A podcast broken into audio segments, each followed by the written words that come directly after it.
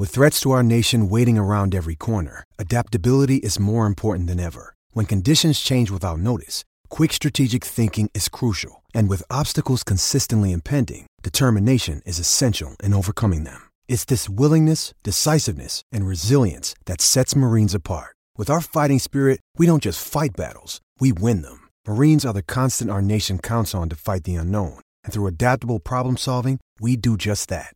Learn more at marines.com. The following segment is from NFL Reacts, a part of the SB Nation NFL show, where we're discussing your favorite team.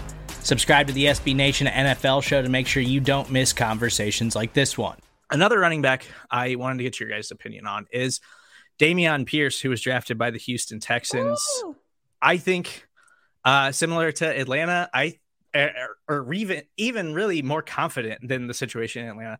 I feel like he is the best running back on the Houston Texans roster. Uh, they don't have David Johnson anymore. They finally released him. He is still a free agent right now, but they did sign Marlon Mack and they brought back Rex Burkhead. And you know, Marlon Mack is has a thousand yard season in the NFL. He's shown some promise, but he he basically just barely played last season, and he was coming off of a major injury.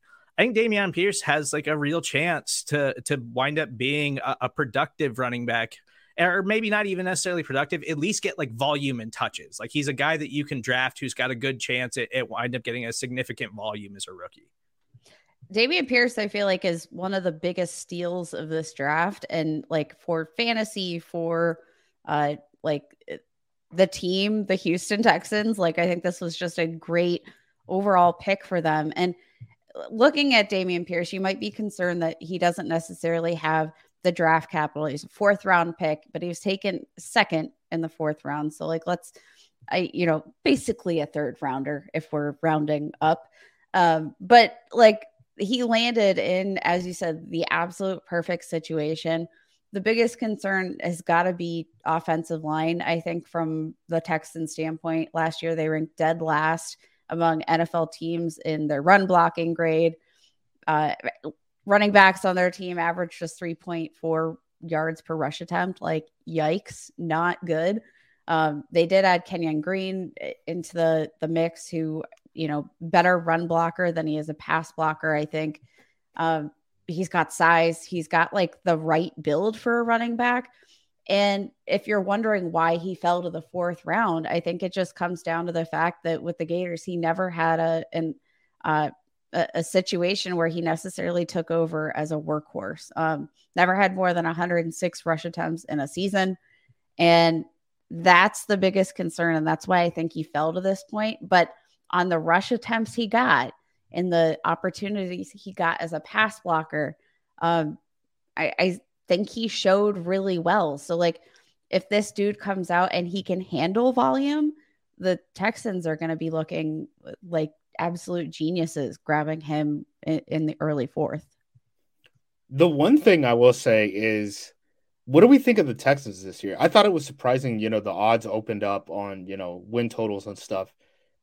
The books have them at four, four wins the entire year. I don't understand that at all. I, I think the Texans are a lot more competitive than a and what is that and uh, thirteen team now. That's crazy to me. So if they go four and thirteen, I don't know how many touches Pierce is going to end up getting. But if they perform like a 500 team, which they're playing an AFC South schedule, they should be. Um, I, I think he has a chance. I still think the Texans could win more games than the Jags. Like even after every, I every absolutely agree. Yeah, like yes. I, I, I wouldn't be shocked by that at all because I have no faith in what the Jags are building down there. the Jags have no faith in what the Jags are building. So I I think all of this is like a, a safe bet. I don't want I don't want to touch the Jaguars with the 10 foot pole. Um, set set them up for the the number one overall pick in 2023. Like, let's just make it a three straight season uh, first overall pick. Let's do it. Sign them up and draft a quarterback and kick Trevor Lawrence yeah. to, to, the curb. it's a fast league. It's a fast moving league, man. You can listen to the rest of this conversation by subscribing to the SB Nation NFL show wherever you get your podcasts.